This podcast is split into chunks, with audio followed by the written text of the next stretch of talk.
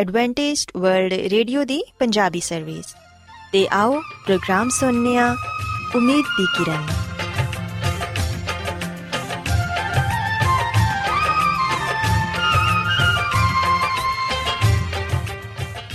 ਸਾਥਿਓ, ਮੈਂ ਤੁਹਾਡੀ ਮੇਜ਼ਬਾਨ ਫਰਾਸਲੀਮ ਪ੍ਰੋਗਰਾਮ ਉਮੀਦ ਦੀ ਕਿਰਨ ਦੇ ਨਾਲ ਤੁਹਾਡੀ ਖidmat 'ਚ ਹਾਜ਼ਰ ਹਾਂ। ਸਾਡੀ ਪੂਰੀ ਟੀਮ ਵੱਲੋਂ ਪ੍ਰੋਗਰਾਮ ਸੁਣਨ ਵਾਲੇ ਸਾਰੇ ਸਾਥੀਆਂ ਨੂੰ ਸਾਡਾ ਪਿਆਰ ਭਰਾ ਸਲਾਮ ਕਬੂਲ ਹੋਏ।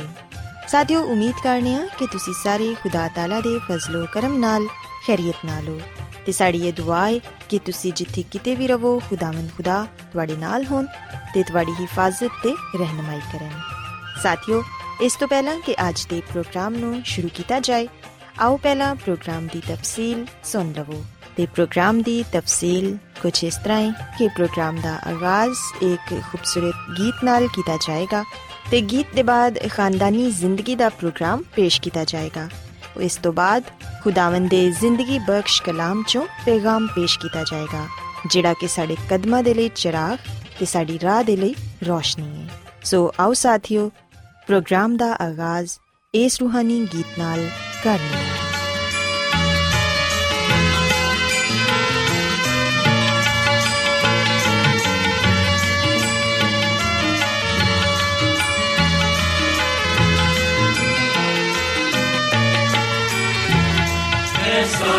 जमीन में लोगों तारीफ करो रब दी ऐसा जमीन में लोगों तारीफ करो रब दी खुशी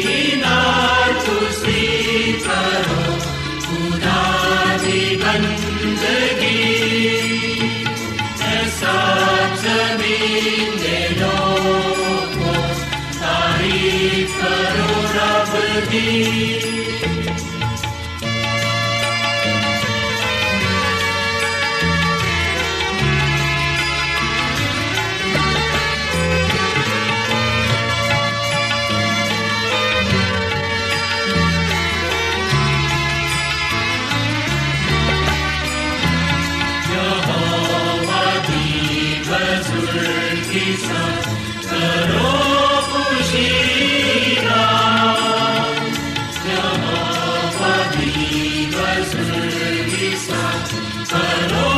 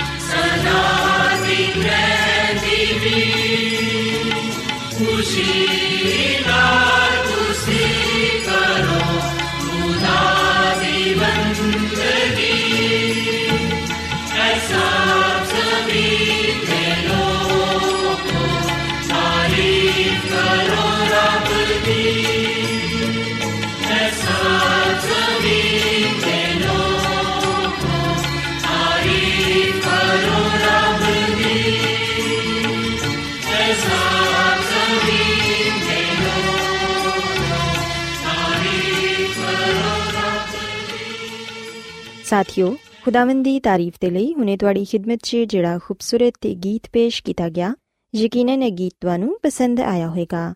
ਹੁਣ ਵੇਲਾ ਹੈ ਕਿ ਖਾਨਦਾਨੀ ਤਰਜ਼ੇ ਜ਼ਿੰਦਗੀ ਦਾ ਪ੍ਰੋਗਰਾਮ, ਫੈਮਿਲੀ ਲਾਈਫਸਟਾਈਲ ਤੁਹਾਡੀ ਖidmat 'ਚ ਪੇਸ਼ ਕੀਤਾ ਜਾਏ। ਸਾਥਿਓ, ਅੱਜ ਦੇ ਪ੍ਰੋਗਰਾਮ 'ਚ ਮੈਂ ਤੁਹਾਨੂੰ ਇਹ ਦੱਸਾਂਗੀ ਕਿ ਤੁਸੀਂ ਆਪਣੇ ਬੱਚਿਆਂ ਦੀਆਂ ਆਦਤਾਂ ਨੂੰ ਕਿਸ ਤਰ੍ਹਾਂ ਬਿਹਤਰ ਬਣਾ ਸਕਦੇ ਹੋ। ਸਾਥਿਓ, ਅਸੀਂ ਵੇਖਿਆ ਕਿ ਆਦਤ ਕਿਸੇ ਵੀ ਅਮਲ ਨੂੰ ਬਾਰ-ਬਾਰ ਦੁਹਰਾਉਣ ਦਾ ਨਾ ਹੈ ਤੇ ਆਦਤ ਕਿਸੇ ਵੀ ਇਨਸਾਨ ਦੀ ਮੁਕੰਮਲ ਸ਼ਖਸੀਅਤ ਦਾ ਆਇਨਾ ਹੁੰਦੀ ਏ। ਇਹ ਇਨਸਾਨ ਦੀ ਅੰਦਰੂਨੀ ਤੇ ਬੈਰੂਨੀ ਖਸੂਸੀਅਤ ਦਾ ਅਲੱਗ-ਅਲੱਗ ਮੁਆਜ਼ਨਾ ਕਰਦੀ ਏ। ਸਾਥਿਓ, ਵਿਰਾਸਤ 'ਚ ਮਿਲਣ ਵਾਲੀਆਂ ਖੂਬੀਆਂ ਕੁਦਰਤੀ ਤੌਰ ਤੇ ਬੱਚੇ 'ਚ ਮੌਜੂਦ ਹੁੰਦੀਆਂ ਨੇ, ਜਿਹੜੀਆਂ ਆਇੰਦਾ ਜ਼ਿੰਦਗੀ 'ਚ ਮਾਹੌਲ ਦੇ ਮੁਤਾਬਿਕ ਅੱਛੀਆਂ ਜਾਂ ਬੁਰੀਆਂ ਆਦਤਾਂ 'ਚ ਬਦਲ ਜਾਂਦੀਆਂ ਨੇ। ਤੇ ਫਿਰ ਉਹ ਆਦਤਾਂ ਇਨਸਾਨ ਦੇ ਲਈ ਬਦਲਣਾ ਮੁਸ਼ਕਿਲ ਹੋ ਜਾਂਦਾ ਏ। ਸ਼ੀਰ ਖਾਰਗੀ 'ਚ ਜਿਹੜੀਆਂ ਆਦਤਾਂ ਬੱਚੇ 'ਚ ਜਨਮ ਲੈਂਦੀਆਂ ਨੇ, ਉਹ ਜਵਾਨੀ ਤੱਕ ਬੱਚੇ ਦੀਆਂ ਐਸੀਆਂ ਆਦਤਾਂ ਬਣ ਜਾਂਦੀਆਂ ਨੇ ਜਿਹੜੀਆਂ ਕਿ ਇਨਸਾਨ ਤਬਦੀਲ ਨਹੀਂ ਕਰ ਸਕਦਾ।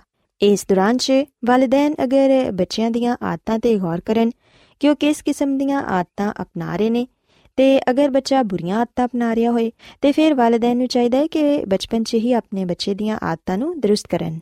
ਵਰਨਾ ਜਦੋਂ ਬੱਚਾ ਵੱਡਾ ਹੋ ਜਾਏਗਾ, ਤੇ ਫਿਰ ਉਹਦੀਆਂ ਇਸ ਆਦਤਾਂ ਨੂੰ ਬਦਲਣਾ ਵਾਲਿਦੈਨ ਦੇ ਲਈ ਮੁਸ਼ਕਿਲ ਹੋ ਜਾਏਗਾ। ਸਾਥੀਓ, ਯਾਦ ਰੱਖੋ ਕਿ ਬਚਪਨ 'ਚ ਵਾਲਿਦੈਨ ਦੀ ਆਰਾਮ ਤਲਬੀ, ਬੱਚਿਆਂ ਦੀ ਜ਼ਿਆਦਾ ਤਦਾਦ, ਘੱਟ ਆਮਦਨੀ ਤੇ ਗੈਰ ਜ਼ਰੂਰੀ ਆਦਤਾਂ ਤੇ ਵਾਲਿਦੈਨ ਦੀ ਦੇਖਭਾਲ 'ਚ ਲਾਪਰਵਾਹੀ ਅਕਸਰ ਬੱਚਿਆਂ 'ਚ ਬੁਰੀਆਂ ਆਦਤਾਂ ਨੂੰ ਪਰਵਾਨ ਚੜਾਉਂਦੀ ਏ। ਤੇ ਬੱਚੇ ਆਉਣ ਵਾਲੀ ਜ਼ਿੰਦਗੀ 'ਚ ਬਹੁਤ ਸਾਰੀਆਂ ਬੁਰੀਆਂ ਆਦਤਾਂ ਦਾ ਸ਼ਿਕਾਰ ਹੋ ਜਾਂਦੇ ਨੇ। ਸਾਥੀਓ, ਬੱਚਿਆਂ ਦੀਆਂ ਆਦਤਾਂ ਸਵਾਰਨ ਦੇ ਲਈ ਵਾਲਿਦੈਨ ਨੂੰ ਕੁਝ ਗੱਲਾਂ ਦਾ ਖਾਸ ਤੌਰ ਤੇ ਖਿਆਲ ਰੱਖਣਾ ਚਾਹੀਦਾ ਏ। ਪਹਿਲੀ ਗੱਲ ਤੇ ਇਹ ਕਿ ਘਰ ਦਾ ਅੰਦਰੂਨੀ ਮਾਹੌਲ ਆਪਸ 'ਚ ਖੁਸ਼ਗਵਾਰ ਹੋਣਾ ਚਾਹੀਦਾ ਏ। ਘਰ 'ਚ ਮੌਜੂਦ ਲੋਕਾਂ ਦਾ ਰਵੱਈਆ ਵੀ ਇੱਕ ਦੂਸਰੇ ਦੇ ਨਾਲ ਅੱਛਾ ਹੋਣਾ ਚਾਹੀਦਾ ਏ। ਬਜ਼ੁਰਗਾਂ ਦੀ ਇੱਜ਼ਤ ਕਰਨੀ ਚਾਹੀਦੀ ਏ ਤੇ ਆਪਸ 'ਚ ਜ਼ਿੱਦ ਤੇ ਬੇਜਾ ਬਹਿਸ ਤੋਂ ਪਰਹੇਜ਼ ਕਰਨਾ ਚਾਹੀਦਾ ਏ ਸਾਥੀਓ ਅਗਰ ਵਾਲਿਦੈਨ 'ਚੋਂ ਇੱਕ ਬੱਚੇ ਨੂੰ ਡਾਂਟਣ ਲੱਗੇ ਤੇ ਉਹਦਾ ਦੂਸਰਾ ਸਾਥੀ ਗਲਤ ਹਮਾਇਤ ਨਾ ਕਰੇ ਉਹਨਾਂ ਦੇ ਅਸੂਲ ਸਾਰੇ ਬੱਚਿਆਂ ਦੇ ਲਈ ਯਕਸਾ ਹੋਣੇ ਚਾਹੀਦੇ ਨੇ ਬੱਚਿਆਂ ਦੇ ਤਾਲੁਕਾਤ ਤੇ ਨਜ਼ਰ ਰੱਖਣਾ ਵੀ ਜ਼ਰੂਰੀ ਏ ਕਿ ਬੱਚੇ ਕਿਸ ਤਰ੍ਹਾਂ ਦੇ ਦੋਸਤਾਂ 'ਚ ਉੱਠਦੇ ਬੈਠਦੇ ਨੇ ਜਿਹੜੀਆਂ ਗੱਲਾਂ ਤੁਸੀਂ ਚਾਹੁੰਦੇ ਹੋ ਕਿ ਤੁਹਾਡੇ ਬੱਚੇ 'ਚ ਹੋਣੀਆਂ ਚਾਹੀਦੀਆਂ ਨੇ ਉਹਨਾਂ ਦੇ ਸਾਹਮਣੇ ਉਹੀ ਗੱਲਾਂ ਦਾ ਖੁਦ ਵੀ ਮੁਜ਼ਾਹਿਰਾ ਕਰੋ। ਸਾਥੀਓ, ਯਾਦ ਰੱਖੋ ਕਿ ਵਾਲਿਦੈਨ ਨੂੰ ਆਪਣੇ ਬੱਚਿਆਂ ਦੀਆਂ ਕੁਝ ਖਾਸ ਆਦਤਾਂ ਬਣਾਉਣ ਦੀ ਜ਼ਿਆਦਾ ਜ਼ਰੂਰਤ ਹੁੰਦੀ ਏ। ਮਸਲਨ ਗਜ਼ਾਈ ਆਦਤ, ਬਹੁਤ ਘੱਟ ਵਾਲਿਦੈਨ ਬੱਚਿਆਂ ਨੂੰ ਖਾਣ ਦੇ ਤਰੀਕੇ ਤੇ ਆਦਾਬ ਸਿਖਾਉਂਦੇ ਨੇ। ਅਮੂਮਨ ਬੱਚੇ ਖਾਣਾ ਬੇਖਬਰੀ ਨਾਲ ਨਿਗਲਦੇ ਰਹਿੰਦੇ ਨੇ ਤੇ ਖੇਲ ਦੀ ਵਜ੍ਹਾ ਨਾਲ ਨਾ ਵਕਤ ਤੇ ਖਾਂਦੇ ਨੇ ਤੇ ਨਾ ਹੀ ਖਾਣਾ ਅੱਛੀ ਤਰ੍ਹਾਂ ਚਬਾ ਕੇ ਖਾਂਦੇ ਨੇ। ਇਹਦੇ ਇਲਾਵਾ ਬਹੁਤ ਸਾਰੇ ਬੱਚੇ ਹਰ ਤਰ੍ਹਾਂ ਦੀ ਗਿਜ਼ਾ ਵੀ ਨਹੀਂ ਖਾਂਦੇ, ਸਿਰਫ ਉਹੀ ਖਾਂਦੇ ਨੇ ਜਿਹੜੀ ਕਿ ਉਹਨਾਂ ਨੂੰ ਪਸੰਦ ਹੋਏ। ਲਿਹਾਜ਼ਾ ਵਾਲਿਦੈਨ ਦਾ ਫਰਜ਼ ਹੈ ਕਿ ਖਾਣੇ ਦੇ ਆਦਾਬ ਬੱਚਿਆਂ ਨੂੰ ਸਿਖਾਣ ਤੇ ਬੱਚਿਆਂ ਨੂੰ ਹਰ ਤਰ੍ਹਾਂ ਦੀ ਗਿਜ਼ਾ ਖਾਣ ਦੀ ਆਦਤ ਵੀ ਪਾਣ, ਵਰਨਾ ਤੁਹਾਡਾ ਬੱਚਾ ਕਮਜ਼ੋਰ ਹੋ ਸਕਦਾ ਹੈ ਬੱਚਿਆਂ ਨੂੰ ਆਪਣੇ ਨਾਲ ਬਿਠਾ ਕੇ ਖਾਣਾ ਖਿਲਾਓ ਤੇ ਖਾਣਾ ਹਮੇਸ਼ਾ ਮੁਕਰਰ ਵਕਤ ਤੇ ਖਾਣ ਦੀ ਆਦਤ ਪਾਵੋ। ਬੱਚੇ ਨੂੰ ਇਹ ਦੱਸੋ ਕਿ ਖਾਣਾ ਚਬਾ ਕੇ ਅੱਛੀ ਤਰ੍ਹਾਂ ਖਾਣਾ ਚਾਹੀਦਾ ਹੈ ਇਸੇ ਤਰ੍ਹਾਂ ਸਾਥੀਓ ਵਾਲਿਦੈਨ ਨੂੰ ਇਹ ਚਾਹੀਦਾ ਹੈ ਕਿ ਮੁਕਰਰ ਵਕਤ ਤੇ ਬੱਚੇ ਨੂੰ ਸੌਣ ਦੀ ਆਦਤ ਵੀ ਬਚਪਨ ਤੋਂ ਹੀ ਪਾਓ ਕੁਝ ਬੱਚੇ ਸਵੇਰ ਸਵੇਰੇ ਨਹੀਂ ਉੱਠਦੇ ਤੇ ਦੇਰ ਤੱਕ ਸੌਂਦੇ ਰਹਿੰਦੇ ਨੇ ਇੰਦੀ ਵਜ੍ਹਾ ਇਹ ਹੁੰਦੀ ਏ ਕਿ ਬੱਚੇ ਰਾਤ ਨੂੰ ਦੇਰ ਤੱਕ ਜਾਗਦੇ ਨੇ ਤੇ ਸਵੇਰ ਦੇਰ ਨਾਲ ਉੱਠਦੇ ਨੇ ਇਹ ਆਦਤ ਫਿਰ ਖਰਾਬ ਹੋ ਜਾਂਦੀ ਏ ਤੇ ਜਦੋਂ ਸਕੂਲ ਜਾਣ ਦਾ ਵਕਤ ਹੁੰਦਾ ਏ ਤੇ ਬੱਚੇ ਸਵੇਰ ਉੱਠਦੇ ਵਕਤ ਰੋਂਦੇ ਨੇ ਤੇ ਸਕੂਲ ਜਾਂਦੇ ਵਕਤ ਵਾਲਿਦੈਨ ਨੂੰ ਬਹੁਤ ਪਰੇਸ਼ਾਨ ਕਰਦੇ ਨੇ। ਲਿਹਾਜ਼ਾ ਵਾਲਿਦੈਨ ਨੂੰ ਚਾਹੀਦਾ ਏ ਕਿ ਉਹ ਖੁਦ ਵੀ ਸਵੇਰ ਸਵੇਰੇ ਉੱਠਣ ਤੇ ਬੱਚਿਆਂ ਨੂੰ ਵੀ ਸਵੇਰ ਜਲਦੀ ਉੱਠਣ ਦੀ ਆਦਤ ਪਾਣ ਇਸ ਤਰ੍ਹਾਂ ਬੱਚੇ ਤੰਦਰੁਸਤ ਤੇ ਚਾਕੂ ਚੌਬੰਦ ਰਹਿਣਗੇ ਤੇ ਬੱਚਿਆਂ ਨੂੰ ਰਾਤ ਨੂੰ ਜਲਦੀ ਸੌਣ ਦੀ ਆਦਤ ਵੀ ਹੋਣੀ ਚਾਹੀਦੀ ਏ ਤਾਂ ਕਿ ਸਵੇਰ ਨੀਂਦ ਪੂਰੀ ਹੋਏ। ਇਸੇ ਤਰ੍ਹਾਂ ਸਾਥੀਓ, ਅਸੀਂ ਵੇਖਿਆ ਕਿ ਕੁਝ ਬੱਚਿਆਂ ਨੂੰ ਗਾਲੀ ਦੇਣ ਦੀ ਬਹੁਤ ਆਦਤ ਹੁੰਦੀ ਏ। ਇੰਦੀ ਵਜ੍ਹਾ ਇਹ ਵੇ ਕਿ ਘਰ ਦੇ ਜਿਹੜੇ ਵੱਡੇ ਵਾਲਿਦੈਨ ਜਾਂ ਬਜ਼ੁਰਗ ਹੁੰਦੇ ਨੇ ਉਹ ਬੱਚਿਆਂ ਦੇ ਸਾਹਮਣੇ ਗਾਲੀ ਗਲੋਚ ਕਰਦੇ ਨੇ ਤੇ ਬੱਚੇ ਵੀ ਫਿਰ ਵਾਲਿਦੈਨ ਨੂੰ ਜਾਂ ਵੱਡਿਆਂ ਨੂੰ ਵੇਖਦਿਆਂ ਹੋਇਆਂ ਗਾਲੀ ਦੇਣਾ ਸ਼ੁਰੂ ਕਰ ਦਿੰਦੇ ਨੇ। ਤੇ ਸਾਥੀਓ, ਇਹ ਗੱਲ ਯਾਦ ਰੱਖੋ ਕਿ ਬੱਚੇ ਹਮੇਸ਼ਾ ਬੁਰੀ ਗੱਲ ਨੂੰ ਜਲਦੀ ਸਿੱਖਦੇ ਨੇ। ਸੋ ਇਸ ਲਈ ਕੋਸ਼ਿਸ਼ ਕਰੋ ਕਿ ਹਰ ਗੱਲ ਸੋਚ ਸਮਝ ਕੇ ਕਰੋ। ਇਸ ਗੱਲ ਦਾ ਧਿਆਨ ਰੱਖੋ ਕਿ ਬੱਚੇ ਤੁਹਾਡੇ ird-gird ਹੀ ਮੌਜੂਦ ਨੇ। ਜਦੋਂ ਤੁਸੀਂ ਕਿਸੇ ਨੂੰ ਗਾਲੀ ਦਿੰਦੇ ਹੋ ਤੇ ਬੱਚਾ ਵੀ ਫਿਰ ਇਸ ਆਦਤ ਨੂੰ ਅਪਣਾ ਲੈਂਦਾ ਹੈ ਲਿਹਾਜ਼ਾ ਵੱਡਿਆਂ ਨੂੰ ਚਾਹੀਦਾ ਹੈ ਕਿ ਬੱਚਿਆਂ ਨੂੰ ਅੱਛੀਆਂ ਗੱਲਾਂ ਸਿਖਾਣ ਤੇ ਜਿਹੜੇ ਬੱਚੇ ਗਾਲੀ ਗਲੋਚ ਕਰਦੇ ਨੇ, ਉਹਨਾਂ ਦੇ ਵਾਲਿਦੈਨ ਨੂੰ ਆਪਣੇ ਬੱਚਿਆਂ ਨੂੰ ਇਹ ਸਿਖਾਉਣਾ ਚਾਹੀਦਾ ਹੈ ਕਿ ਗਾਲੀ ਦੇਣਾ ਅੱਛੀ ਗੱਲ ਨਹੀਂ ਤੇ ਅਗਰ ਉਹਨਾਂ ਨੇ ਇਹ ਆਦਤ ਖਤਮ ਨਾ ਕੀਤੀ ਤੇ ਕੋਈ ਵੀ ਉਹਨਾਂ ਨੂੰ ਅੱਛਾ ਨਹੀਂ ਸਮਝੇਗਾ। ਇਸ ਤੋਂ ਇਲਾਵਾ ਸਾਥੀਓ, ਅਸੀਂ ਵੇਖਿਆ ਕਿ ਕੁਝ ਘਰਾਂ 'ਚ ਲੋਕ ਸੋਚੇ ਸਮਝੇ ਬਗੈਰ ਹੀ ਝੂਠ ਬੋਲਦੇ ਨੇ ਤੇ ਬੱਚਿਆਂ ਤੋਂ ਵੀ ਅਕਸਰ ਝੂਠ ਬਲਵਾਉਂਦੇ ਨੇ।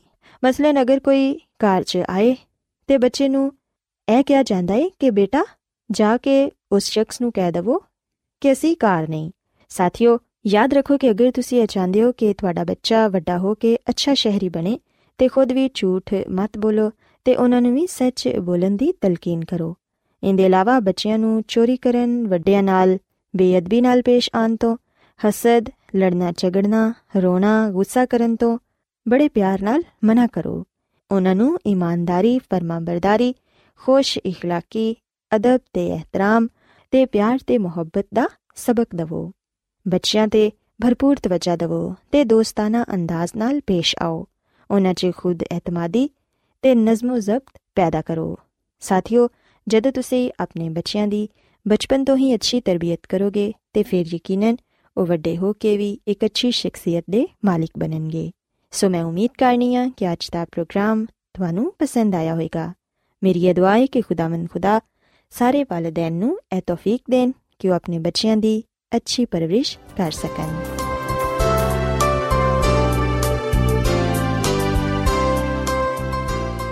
ਰੋਜ਼ਾਨਾ ਐਡਵੈਂਟਿਸਟ ਵਰਲਡ ਰੇਡੀਓ 24 ਘੰਟੇ ਦਾ ਪ੍ਰੋਗਰਾਮ ਜਨੂਬੀ ਏਸ਼ੀਆ ਦੇ ਲਈ ਪੰਜਾਬੀ ਉਰਦੂ ਅੰਗਰੇਜ਼ੀ ਸਿੰਧੀ ਤੇ ਦੂਜੀਆਂ ਬਹੁਤ ਸਾਰੀਆਂ ਜ਼ੁਬਾਨਾਂ ਵਿੱਚ ਨਸ਼ਰ ਕਰਦਾ ਹੈ ਸਿਹਤ ਮਤਵਾਜ਼ਨ ਖੁਰਾਕ تعلیم ਖਾਨਦਾਨੀ ਜ਼ਿੰਦਗੀ ਤੇ ਬਾਈਬਲ ਮੁਕੱਦਸ ਨੂੰ ਸਮਝਣ ਦੇ ਲਈ ਐਡਵੈਂਟਿਸਟ ਵਰਲਡ ਰੇਡੀਓ ਜ਼ਰੂਰ ਸੁਨੋ ਸਾਡੀ ਪੰਜਾਬੀ ਸਰਵਿਸ ਦਾ ਪਤਾ ਲਿਖ ਲਵੋ incharge programme Umeed di Kiran post box number 32 Lahore Pakistan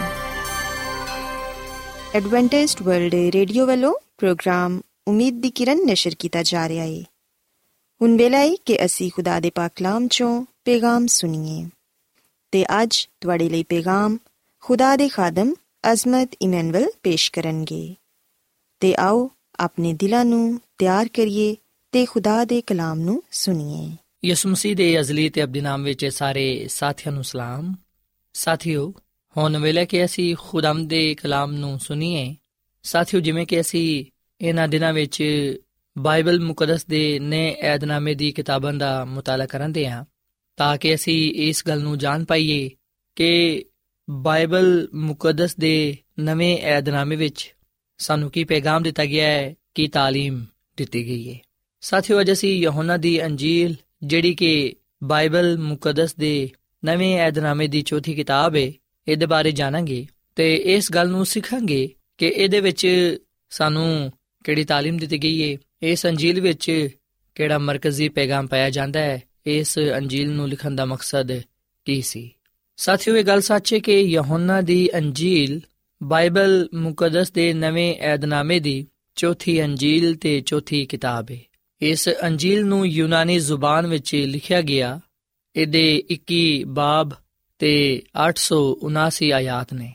ਸਾਥੀਓ, ਇਹ ਅੰਜੀਲ ਦੂਜੀ ਅੰਜੀਲਾਂ ਤੋਂ ਇਸ ਲਈ ਮੁxtਲਿਫ ਹੈ ਕਿਉਂਕਿ ਅਸੀਂ ਵਿਖਨੇ ਕਿ ਇਸ ਅੰਜੀਲ ਵਿੱਚ ਯਿਸੂ ਮਸੀਹ ਦੇ ਨਸਬ ਨਾਮੇ ਦੇ ਬਾਰੇ ਜਾਂ ਉਹਦੀ ਪਦਾਇਸ਼ ਦੇ ਬਾਬਤ ਕੁਝ ਵੀ ਨਹੀਂ ਕਿਹਾ ਗਿਆ।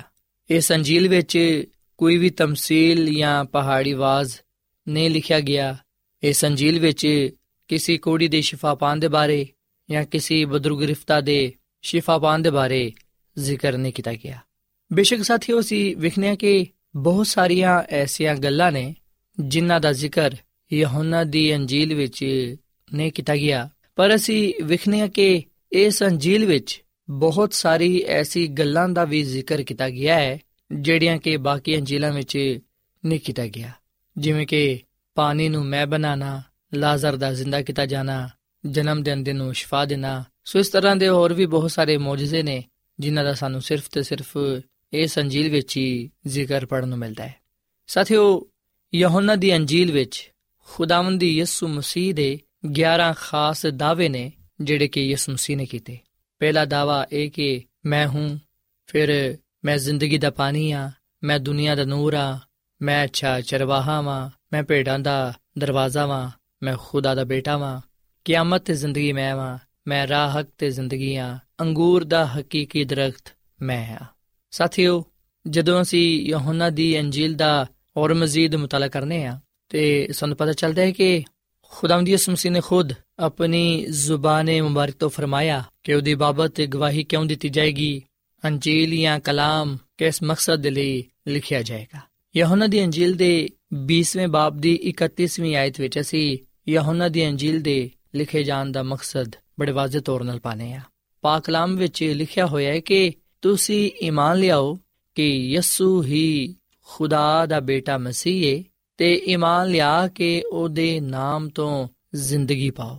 ਸੋ ਸਾਥੀਓ, ਯਹੋਨਾ ਦੀ ਅੰਜੀਲ ਯਿਸੂ ਮਸੀਹ ਨੂੰ ਖੁਦਾ ਦਾ ਬੇਟਾ ਜ਼ਾਹਿਰ ਕਰਦੀ ਹੈ ਯਹੋਨਾ ਦੀ ਅੰਜੀਲ ਖੁਦਾ ਦੇ ਬੇਟੇ ਯਿਸੂ ਮਸੀਹ ਦੇ ਬਾਰੇ ਗਵਾਹੀ ਦਿੰਦੀ ਹੈ ਯਹੋਨਾ ਦੀ ਅੰਜੀਲ ਇਸ ਲਈ ਲਿਖੀ ਗਈ ਹੈ ਕਿ ਅਸੀਂ ਯਿਸੂ ਮਸੀਹ ਤੇ ਈਮਾਨ ਲਿਆਈਏ ਤੇ ਯਿਸੂ ਮਸੀਹ ਦੇ ਵਸੀਲੇ ਤੋਂ ਹਮੇਸ਼ਾ ਦੀ ਜ਼ਿੰਦਗੀ ਨੂੰ ਪਾਈਏ।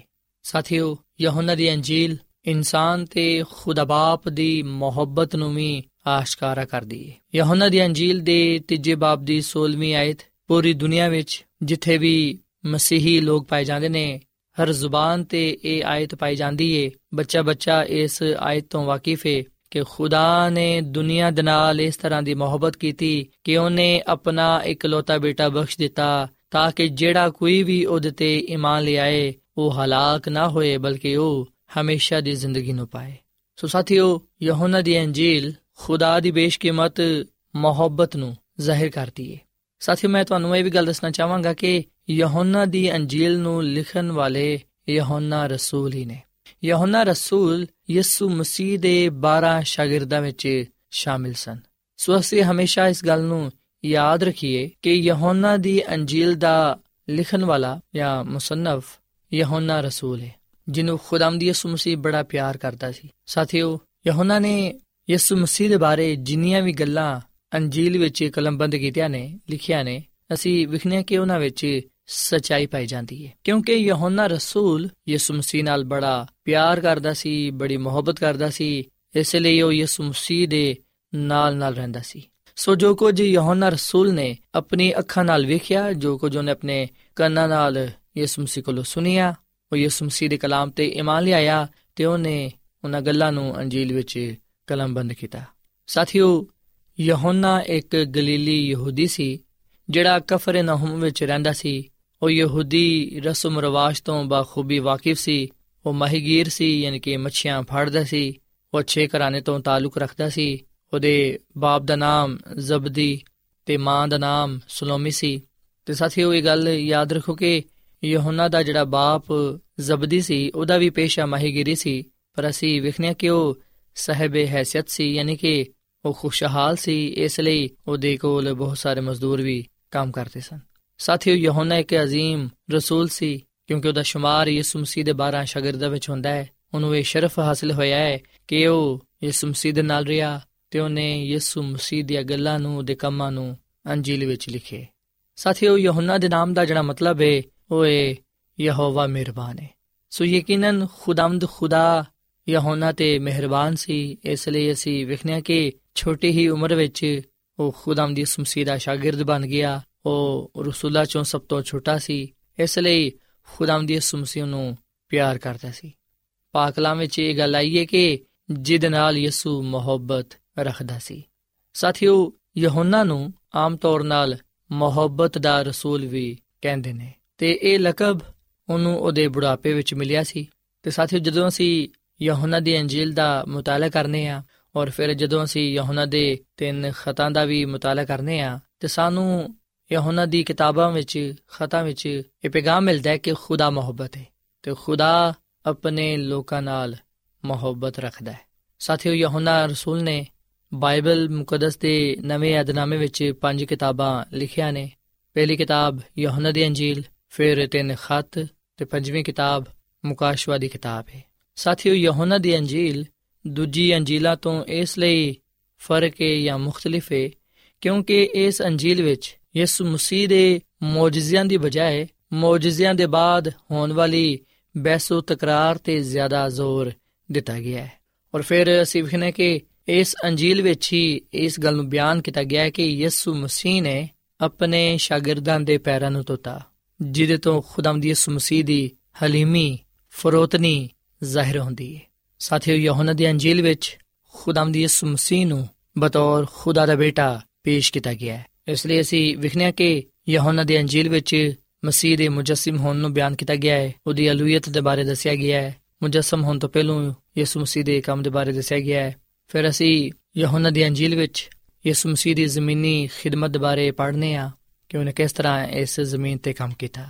ਯਹੋਨਾ ਦੀ ਅੰਜੀਲ ਵਿੱਚ ਅਸੀਂ ਯਹੂਦੀਆ ਤੇ ਗਲੀਲ ਵਿੱਚ ਯਿਸੂ ਮਸੀਹ ਦੀ ਖਿਦਮਤ, ਯਰੂਸ਼ਲਮ ਵਿੱਚ ਯਿਸੂ ਮਸੀਹ ਦੀ ਖਿਦਮਤ, ਯਰੂਸ਼ਲਮ ਵਿੱਚ ਫਕੀਆਂ ਤੇ ਫਰੀਸੀਆਂ ਦੇ ਨਾਲ ਬਹਿਸੋ ਤਕਰਾਰ, ਫਿਰ ਯਿਸੂ ਮਸੀਹ ਦਾ ਲਾਜ਼ਰ ਨੂੰ ਜ਼ਿੰਦਾ ਕਰਨਾ, ਆਪਣੇ ਸ਼ਾਗਿਰਦਾਂ ਦੇ ਪੈਰਾਂ ਨੂੰ ਧੋਣਾ, ਬਾਗ ਗਤਸਮਨੀ ਵਿੱਚ ਯਿਸੂ ਮਸੀਹ ਦਾ ਆਣਾ, ਯਿਸੂ ਮਸੀਹ ਦਾ ਫਿਰ ਪਕੜਵਾਇਆ ਜਾਣਾ, ਮਸਲੂਬ ਕੀਤਾ ਜਾਣਾ, ਜ਼ਿੰਦਾ ਹੋਣਾ ਤੇ ਸ਼ਾਗਿਰਦਾਂ ਨੂੰ ਜ਼ਿੰਦਾ ਹੋਣ ਦੇ ਬਾਅਦ ਨਜ਼ਰ ਆਣਾ ਇਹ तमाम ਗੱਲਾਂ ਅਸੀਂ ਯਹੋਨਾ ਦੀ ਅੰਜੀਲ ਵਿੱਚ ਪਾਣੇ ਆ ਸੋ ਸਾਥੀਓ ਯਹੋਨਾ ਦੀ ਅੰਜੀਲ ਵਿੱਚ ਯਿਸੂ ਮਸੀਹ ਨੂੰ ਦੁਨੀਆ ਦਾ ਨੂਰ ਕਲਾਮ ਮੁਜੱਸਮ ਮੁਹੱਬਤ ਗਵਾਹ ਔਰ ਫਿਰ ਯਿਸੂ ਮਸੀਹ ਨੂੰ ਖੁਦਾ ਦਾ ਬਰਰਾ ਕਿਹਾ ਗਿਆ ਵੇ ਸੋ ਯਹੋਨਾ ਦੀ ਅੰਜੀਲ ਵਿੱਚ ਸਾਡੇ ਲਈ ਖਾਸ ਪੈਗਾਮ ਪਾਇਆ ਜਾਂਦਾ ਹੈ ਯਹੋਨਾ ਦੀ ਅੰਜੀਲ ਸਾਨੂੰ ਯਿਸੂ ਮਸੀਹ ਦੇ ਬਾਰੇ ਦੱਸਦੀ ਹੈ ਯਹੋਨਾ ਦੀ ਅੰਜੀਲ ਸਾਡੀ ਹੌਸਲਾ ਅਫਜ਼ਾਈ ਕਰਦੀ ਹੈ ਤੇ ਸਾਨੂੰ ਇਸ ਗੱਲ ਦੇ ਲਈ ਕਾਇਲ ਕਰਦੀ ਹੈ ਕਿ ਅਸੀਂ ਯਿਸੂ ਮਸੀਹ ਨੂੰ ਖੁਦਾ ਦਾ ਬੇਟਾ ਕਬੂਲ ਕਰੀਏ, ਉਹਦੇ ਤੇ ਈਮਾਨ ਲਿਆਈਏ ਤੇ ਉਹਦੇ ਵਸੀਲੇ ਤੋਂ ਹਮੇਸ਼ਾ ਦੀ ਜ਼ਿੰਦਗੀ ਨੂੰ ਪਾਈਏ ਸੋ ਆਓ ਸਾਥੀਓ ਅੱਜ ਅਸੀਂ ਯਹੋਨਾ ਦੀ ਅੰਜੀਲ ਦੇ ਪੈਗਾਮ ਨੂੰ ਕਬੂਲ ਕਰੀਏ। ਇਸ ਅੰਜੀਲ ਦਾ, ਇਸ ਕਿਤਾਬ ਦਾ ਮੁਤਾਲਾ ਕਰੀਏ ਤਾਂ ਕਿ ਅਸੀਂ ਜ਼ਿਆਦਾ ਤੋਂ ਜ਼ਿਆਦਾ ਯਿਸੂ ਮਸੀਹ ਦੇ ਬਾਰੇ ਜਾਣੀਏ ਤੇ ਯਿਸੂ ਮਸੀਹ ਨੂੰ ਆਪਣਾ ਨਜਾਤ ਦੇਹਿੰਦਾ ਕਬੂਲ ਕਰਦੇ ਹੋਇਆਂ ਉਹਦੇ ਨਾਮ ਨੂੰ ਇੱਜ਼ਤ ਜਲਾਲ ਦਈਏ। ਆਖਰ ਵਿੱਚ ਮੈਂ ਖੁਦਾ ਦੀ ਖਾਦਮਾ ਮਿਸਿਸ ਜ਼ੈਲਨ ਜਵਾਈਟ, ਜਿਹੜੀ ਕਿ ਖੁਦਾ ਦੀ ਖਾਦਮਾ ਸੀ, ਜਿਨ੍ਹਾਂ ਨੇ ਇਸ ਦੁਨੀਆਂ ਵਿੱਚ ਰਹਿੰਦੇ ਹੋਇਆਂ ਖੁਦਾ ਦੀ ਹਦਾਇਤ ਨਾਲ, ਖੁਦਾ ਦੇ ਰੂਦ ਨਾਲ ਇਹ ਗੱਲ ਕਹੀ ਕਿ ਉਹ ਜਿਹੜੇ ਦੂਜਿਆਂ ਨੂੰ ਨੂਰ ਬਖਸ਼ਣ ਦੀ ਕੋਸ਼ਿਸ਼ ਕਰਦੇ ਨੇ, ਖੁਦਾ ਉਹਨਾਂ ਨੂੰ ਬਰਕਤ ਦਿੰਦਾ ਹੈ।